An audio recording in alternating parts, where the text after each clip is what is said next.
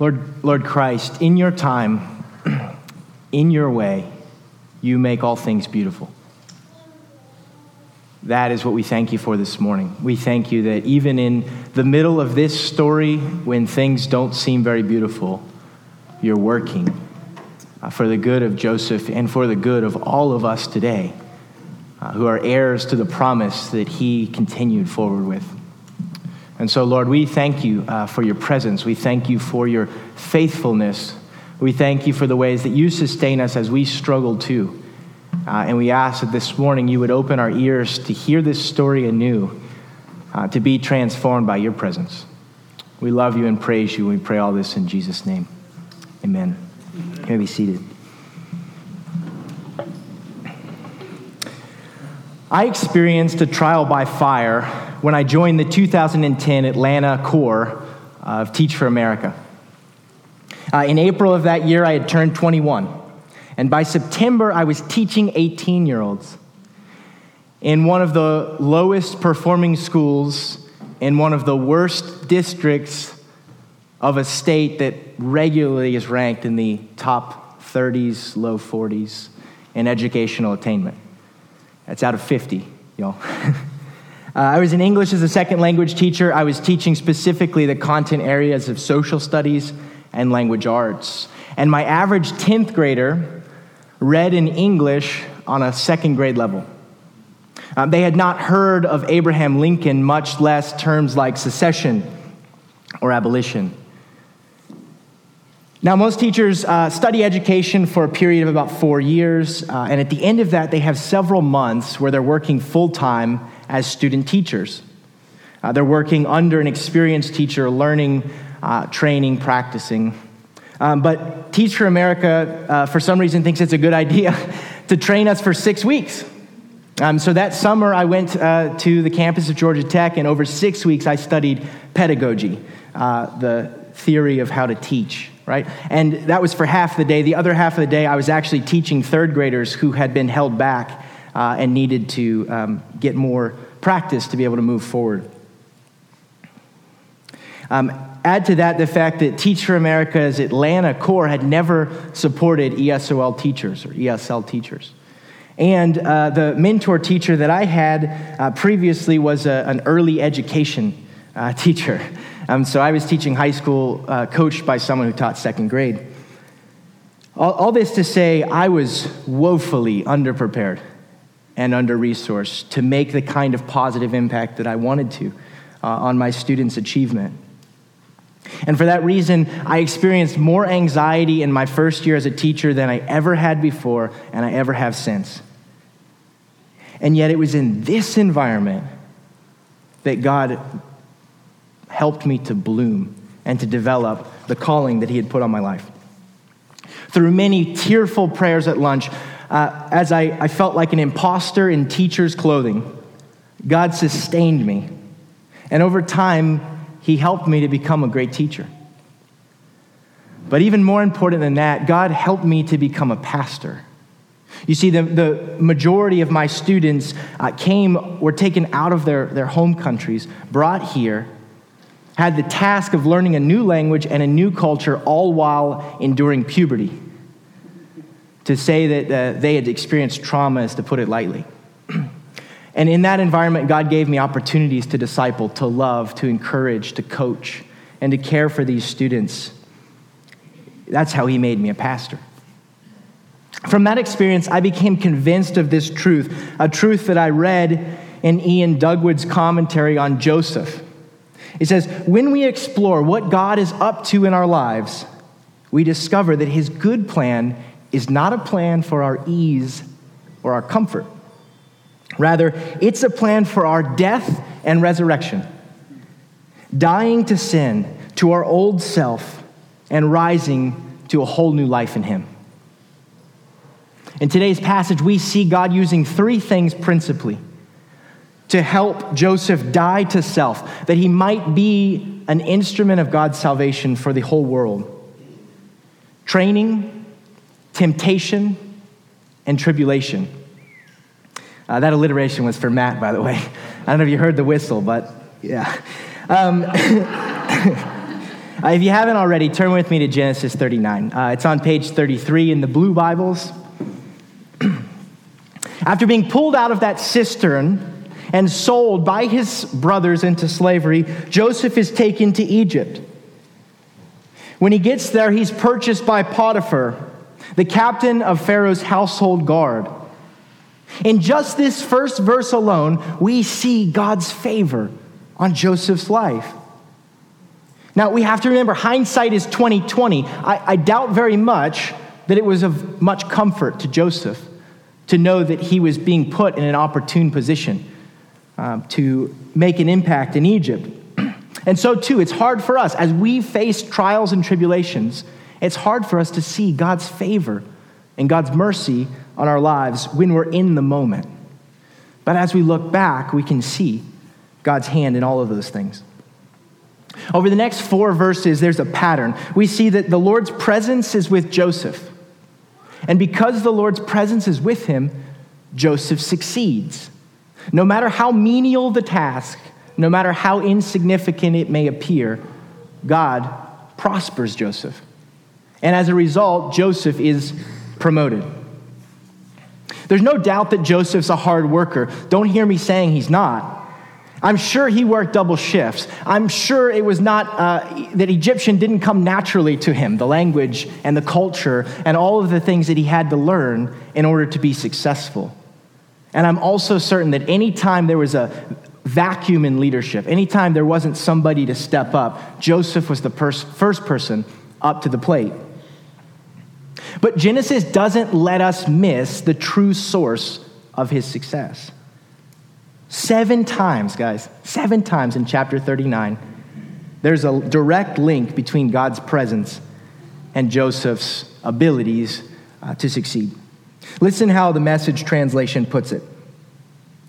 As it turned out, God was with Joseph, and things went really well for him.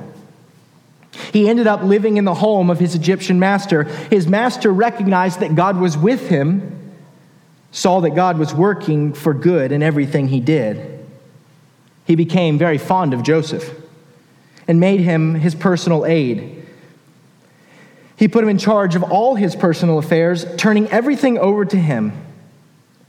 And from that moment on, God blessed the home of the Egyptian, all because of Joseph. The blessing of God spread over everything he owned in his home and in his fields and this is my favorite part. All Potiphar had to concern himself with was eating three meals a day. Over an 11 year period, Joseph rises through the ranks in Potiphar's house. He starts out as a no name slave picked up from some Ishmaelite traders. Soon he's invited into the home.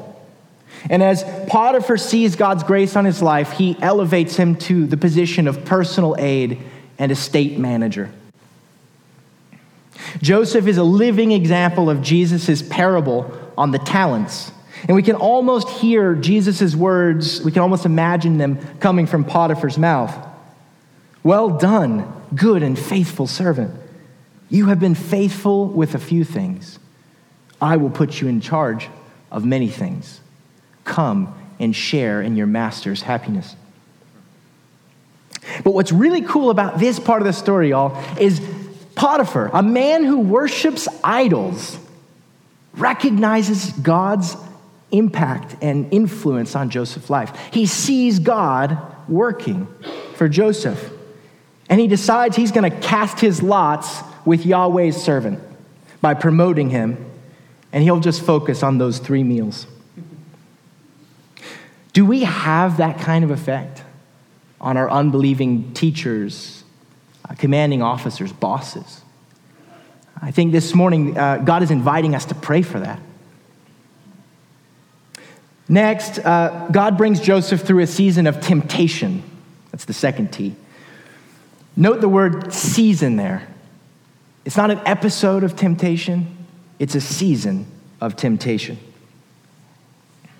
It happens like this, picking up in the middle of verse 6. Now Joseph was handsome in form and appearance, and after time, his master's wife cast her eyes on Joseph and said, Lie with me. But he refused. And he said his ma- to his master's wife, Behold, because of me, my master has no concern about anything in this house. And he has put everything that is in it under my charge. He is not greater in this house than I am, nor has he kept back anything from me except you, because you're his wife. How then could I do this great wickedness and sin against God? And as she spoke to Joseph day after day, he would not listen to her, to lie beside her, her or be with her. You see, Potiphar was not the only one who recognized Joseph's desirable attributes. Uh, and it's interesting, multiple commentaries point to the fact that uh, Joseph's great grandmother, Sarah, his grandmother, Rebecca, and his mother, Rachel, had one thing in common they were all breathtakingly beautiful women. Um, in fact, so beautiful that both Abraham and Isaac were afraid that they would be killed so that other men could take them as wives. Obviously, uh, Joseph inherited uh, some traits from them. He's attractive, he has a nice build. And Potiphar's wife, who's used to getting what she wants, comes to him and says, Sleep with me. Uh, you notice here, this is not a request, this is not an invitation. This is a command that she is making to a man under her authority. And there are several aspects of this temptation that we could explore this morning. Um, just two weeks ago, Matt pointed out that there's a pattern of sexual sin in Joseph's family.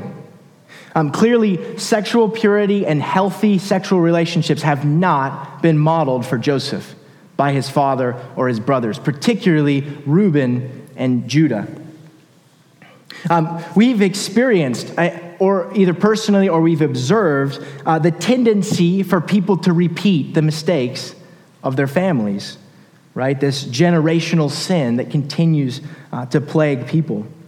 And so it's remarkable that Joseph, in this case, is able to resist to do what his father and brothers were not able to do under much less pressure. Um, perhaps the example of the brokenness that his family encountered as a result uh, of that deviance um, served as a counterexample, which helped Joseph uh, to resist this temptation. But there's, a, there's another aspect that really stuck out at me as I processed and prayed through this passage. Um, and I noticed that this is a, an, an attribute of Joseph's temptation, but also that of Adam and Eve uh, and of Jesus. Uh, it's the temptation of uh, entitlement. The temptation Joseph had was not just a sexual temptation, but it was one of being tempted to use his authority to take something that was not his, to use it for self seeking purposes. Um, entitlement begins with a, a, perceived right to have something. Uh, it involves usually a measure of authority, something that Joseph, Adam and Eve, and Jesus had in spades. All things in Potiphar's house have been placed under, uh, under Joseph's authority. And because of this, things have gone well. Um, Adam and Eve, they're put in charge of all of God's creation. Uh, they get to name the animals, and they get to uh, bear the children that will continue in this work um, up until this day. John's gospel tells us that uh, Jesus uh, was present uh, and was active in the creation of everything on earth. And before he leaves, he tells his disciples, All authority under heaven and earth has been given to me.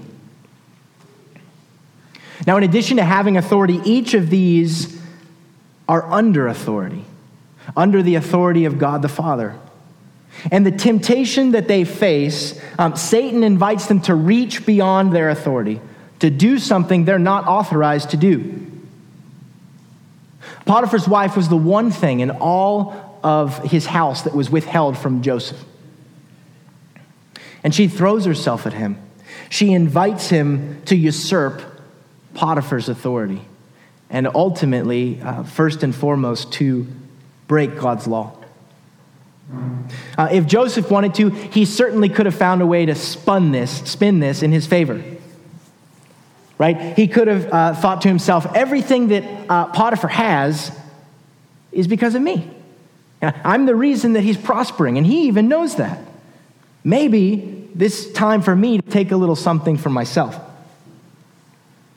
Uh, besides, Joseph has been wronged. He was betrayed by his brother, thrown uh, into a system of cruel slavery where he was not even allowed to marry. Y'all, he's 27 years old right now.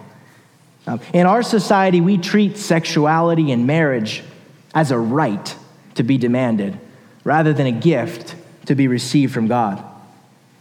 If that society was at all similar, we can see the threat of entitlement knocking at his door. Can you hear the voice of the enemy whispering, maybe this is God's gift for you to make up for all the hardship you've endured? When Eve is confronted by this snake, um, he cuts straight to the point. Did God really tell you you can't eat from this tree? And then he directly contradicts God, saying, You will not certainly die. God knows that when you eat of it, the fruit of this tree, your eyes will be opened, and you will be like God, knowing evil and good.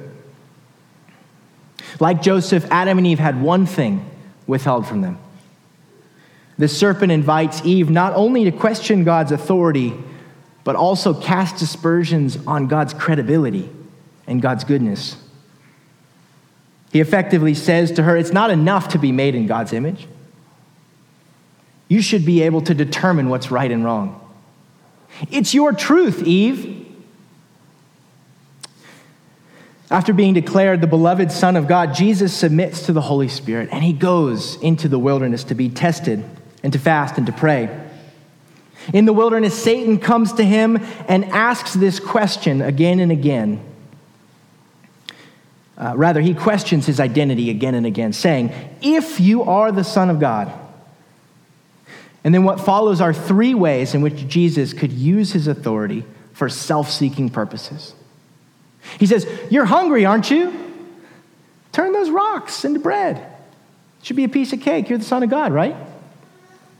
He says, You've got a lot of things to teach, right? You're a, you're a good teacher, aren't you? Jump off the highest point of the temple in full view of all the religious leaders. Then you'll get the stage that you deserve. He says, Why should the Son of Man have nowhere to lay his head? Just bow down to me. I'll give you all the nations of the earth, and then you can pick which palace you want to sleep in.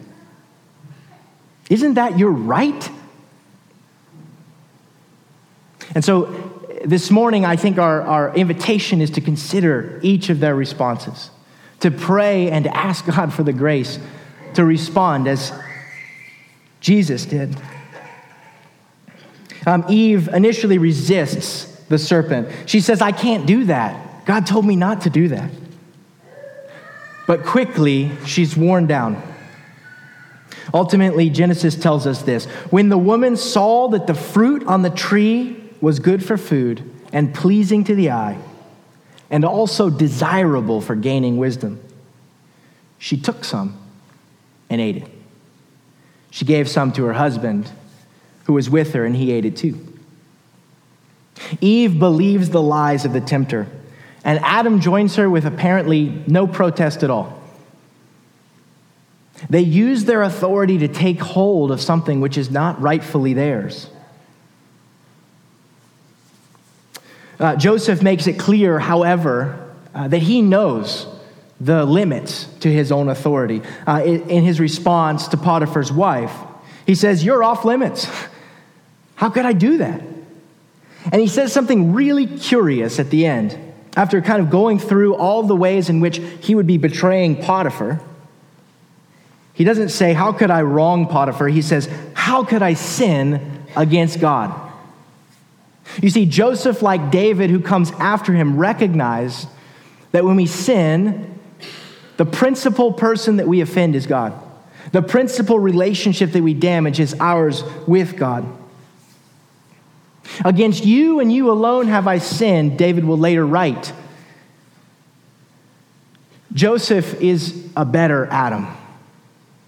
He's seen the destructive nature of sexual sin and the way that it has wreaked havoc on his family.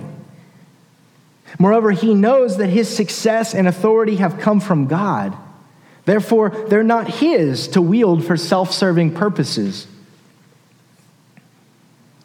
In resisting this temptation, Joseph breaks ties with a generational sin that has plagued his family, and he overcomes a temptation to misuse his authority. These are essential things if he is one day to be the prime minister of Egypt, if he's one day to administer the resources during a serious famine. This character must be developed. Sometimes when I uh, consider Joseph's example, uh, when I see the way that he endured the pit, that he endured the training and the temptation and all these other things, um, I feel pretty weak right? As the Lord gives me success in ministry, I notice that the temptation comes all the more. And every time I sin, um, like we sang this morning, I'm tempted to despair. I'm tempted to say, why can't I just be like Joseph? He, he resisted day after day. It doesn't take me 20 minutes. But although Joseph is the better Adam, Jesus is the perfect Adam and the better Joseph. Um, Jesus' response in the wilderness demonstrates his reliance on God to meet his needs rather than himself. He refuses to test God, but instead trusts that God is faithful. He will not, under any circumstances, give glory to anyone other than God, the Father. Uh, Jesus resisted this temptation in the wilderness, but not just in the wilderness. And this is the really good news this morning. Right? In Matthew's gospel, it tells us that as, the, as, as Satan left Jesus, he left him for a more opportune time. Have you ever asked yourself the question, when was that time? Uh, there's this really interesting uh, piece at the end of Matthew's gospel where you see people mocking Jesus. And what are the words that they use to do it? If you are the Son of God, save yourself. Come down off that cross. This was a temptation that Jesus faced. All authority under heaven and earth was his. He could have used that authority to come down, but he didn't. For two reasons. He trusted his Father. He trusted the good and perfect will of his Father. And he loved you.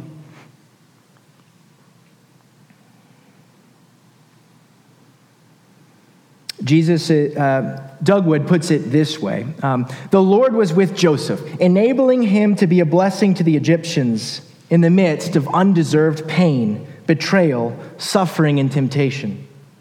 Not simply so that he could become an example for us to imitate but so that he could be an exemplar pointing forward to Jesus. Jesus was the only truly righteous man, the only one who suffered entirely without fault of his own. The purpose of this passage is not to get you and me to ask ourselves in times of temptation, what would Joseph do? Its purpose is to encourage us to ponder what Jesus has already done.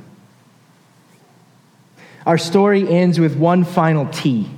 Joseph, at this point, has endured 11 years of training. Uh, he's uh, resisted during a season of temptation, only to face yet another form of tribulation. One day, he finds himself in a no win situation. For some time, we can assume Joseph tried to make sure that he would never be alone with Potiphar's wife. And one day he's about his business, and it turns out there's no one else in the house. Potiphar's wife, uh, seeing the opportune time to tempt him, comes to him and grabs him by the cloak and says, Now you must sleep with me. Joseph flees. He does the only thing he can do without damaging his relationship with God, without forfeiting the calling on his life. He flees, he runs out of there. But he leaves his cloak behind.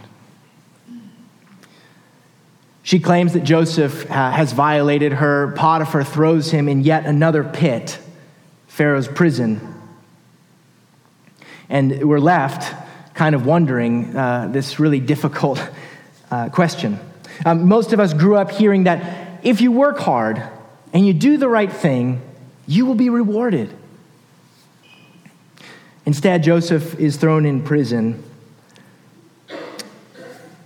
And yet, there's this incredible detail right at the end. Um, we're going to go a little bit further than we read this morning uh, because the, the story ends almost the same way it started. Listen to this. But while Joseph was there in prison, the Lord was with him. He showed him kindness and granted him favor in the eyes of the prison warden. So the warden put Joseph in charge of all those who were held in prison. He was made responsible for all that was done there.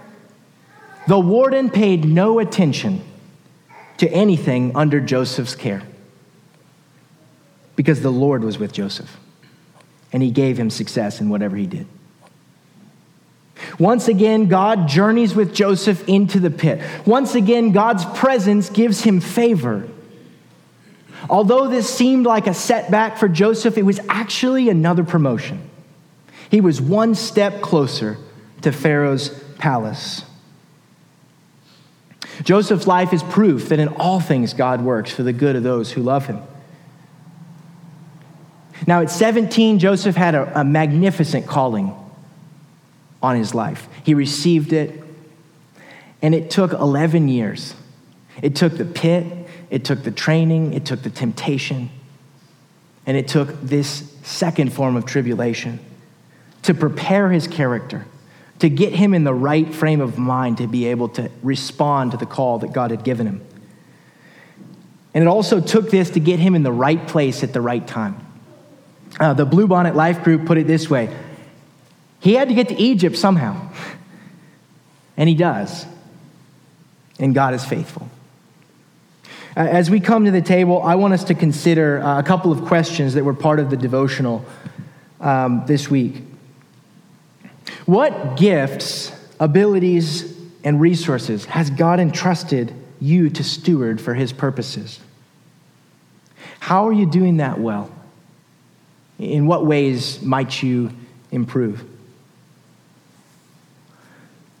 How has a sense of entitlement or negative example of others tempted you to sin? In what ways can you identify with Joseph's suffering and being falsely accused? Uh, and ultimately, how has God grown or shaped your character through difficult or adverse situations?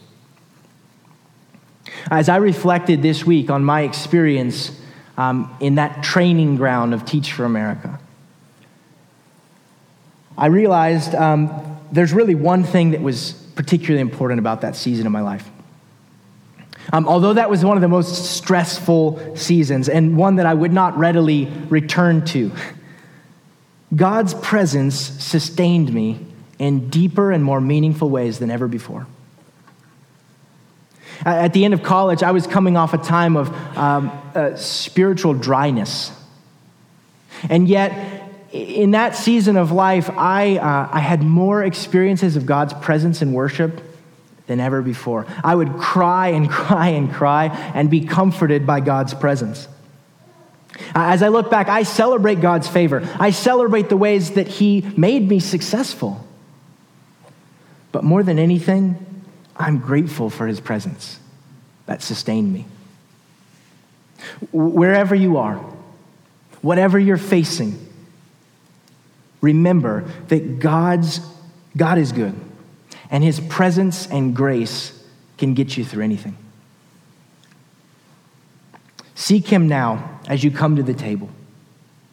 Seek him as you worship. And seek him as you go to the back to receive prayer as the community supports and serves one another. Let's pray. Lord Christ, we thank you for the good news that uh, we don't have to be as good as Joseph to earn your favor or your presence.